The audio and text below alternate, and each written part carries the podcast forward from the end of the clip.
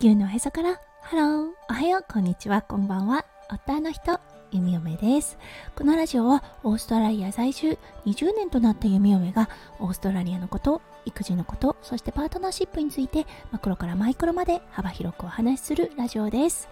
今日もこのラジオに遊びに来てくださってありがとうございます。今日は4月10日月曜日ですね。オーストラリアは今日までがイースターホリデーとなっています。はい。なので今日もね、ショップはちらほら開いていたり、開いていなかったりというような形になります。うん、今年のね、イースターホリデー、お天気がものすごく良かったので、ガーデニングがすごく進みました。はい、なのでね、身も心もちょっとすっきりしている弓嫁です。それでは最初のコーナー、ネイティブってどう話す？今日の Aussie English。今日のワードは、It sucks です。はい。あまりね、弓嫁、悪い言葉を使わないようには心がけているんですが、このワードはよく使ったりします。はい。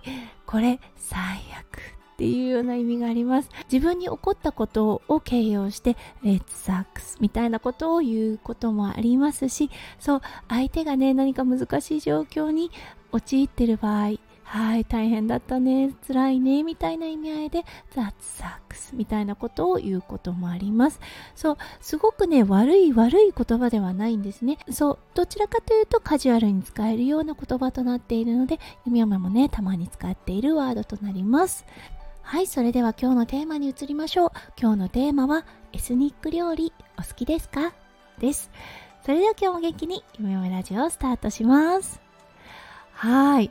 突然ですが皆さんはエスニック料理お好きでしょうか？エスニック料理と聞いてね何を思い浮かべるでしょうか？そうタイ料理だったりインド料理。はいアジアの料理とかが目に浮かぶのではないでしょうか？はいそしてね弓嫁。とってもとっても大好きなエスニック料理があるんです。はいそれはレバノン料理です。はいレバニーズフードとオーストラリアでは言われています。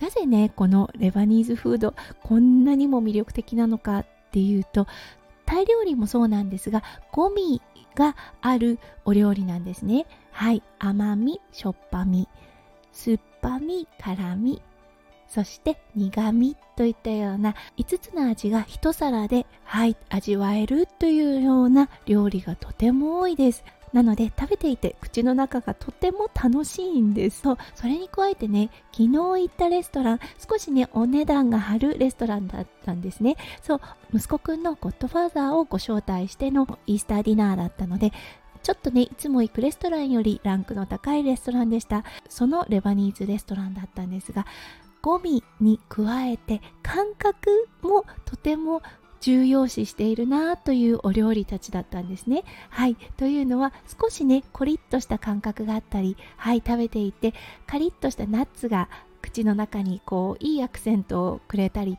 だったりとかそう揚げ物もただ揚げてるのではなくちょっとねパリパリっとしたヌードルを使ってはい揚げ物を作っていてというようなねもうなんかねとても口と喉とそしてね胃と脳がはい刺激されるお料理たちでした。